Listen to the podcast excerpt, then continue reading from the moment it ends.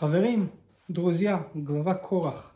В этой главе мы читаем о сложный, о сложный вопрос. Мы видим, что Равин Сакс, который мы потеряли несколько лет назад в своем, э, один из гениальных его книг, «Уроки лидерства в Торе», последние несколько недель, те, которые читают эту книгу, кстати, очень-очень рекомендую, а, он в том числе говорил о зависть и как э, правильный лидер может влиять на народ, уйти от вертикаль власти на, на то, чтобы стать лидером, который влияет на других, найти для каждого место, но все равно даже у самого праведного и правильного лидера определенная зависть может реализоваться, и она реализуется в этой главе недели в Корах. Очень много слов, очень много уроков у нас в том числе было о зависти, что Корах хотел от Моисея. Почему Корах находит в себе силы пойти и э, кинуть вызов перед Моисеем? Моисей, встать перед Моисеем и вообще что-то сказать?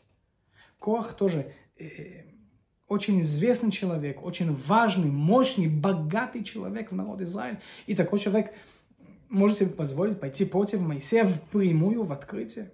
Он, конечно, использует определенные, как сказать, низкие политики, которые все, все, все знают, какие у них плохие качества, и вдохновение простых людей, которые всего лишь хотят а, а, определенное объединение, уединение, а, даже слияние с чем-то духовным, определенная мистика, отключиться от этого мира и включиться полностью в мистический, в духовный мир.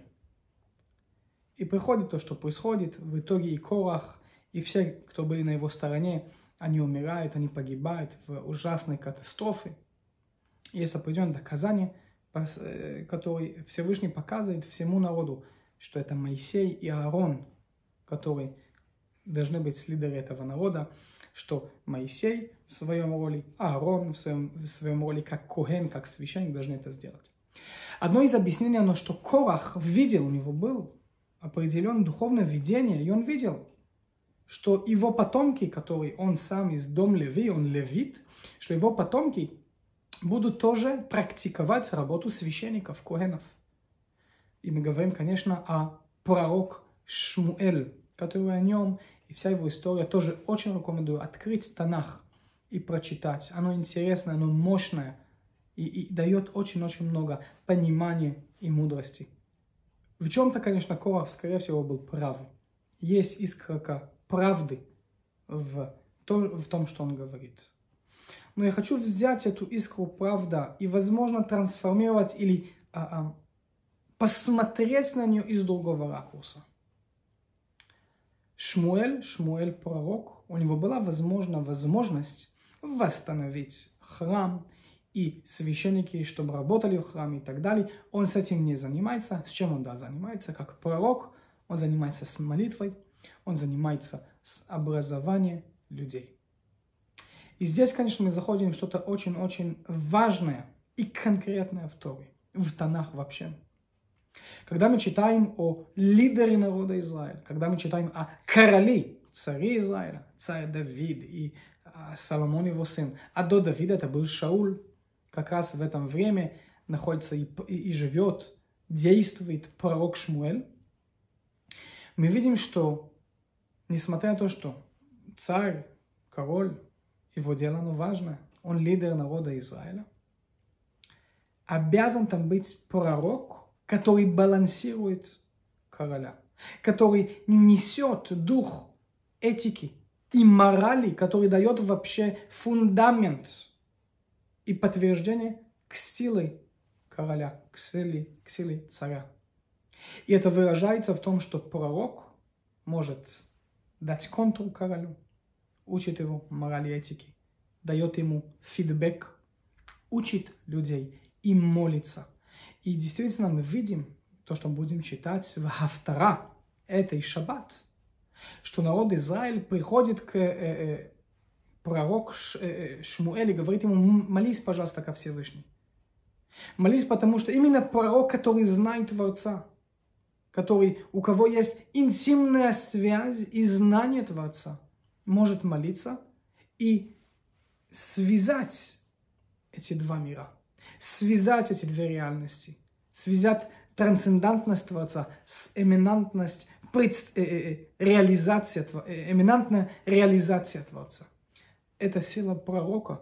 И когда пророк с этим занимается, есть сила, есть понимание, есть смысл и база для действия короля, для действия царя. Э, царя. И если это Шауль, если это Давид, Шломо и дальше. Не просто так, несмотря на то, что Раббам пишет, что действительно монархия – это правильный путь с точки зрения Торы, это а, монархия с очень много ограничений, э, там сила не вертикальная никак, она разделяется на четыре определенные силы. Есть король, есть пророк, есть судья и а, есть священники, Коганим. Но Абарбанель, и мне лично это очень близко, Абарбанель вообще описывает эту систему как что-то более подходящее или более близко к республике. К, к тех республик, э, республик, которые были, например, в Италии, где Абарбанель завершил свою жизнь уже. Пусть эта глава напомнит нам не просто наше место в социуме, не просто осознать важность лидерства, но также отказаться от вертикали власти. Там, где мне, это моя ответственность, поставить красные э, линии, границы, и я обязан это сделать. И также уточнить, что я не практикую эту вертикаль власти. Чтобы у каждого в моей жизни было свое уникальное место, которое в нем он, она несут свою уникальность, реализуют ее участвуют в ней. Убрать зависть, насколько это возможно. И действительно, мы весь народ Израиля, мы сыновья и, и, и, и дочери пророков. Но, возможно, на данный момент у нас нет пророки среди нас.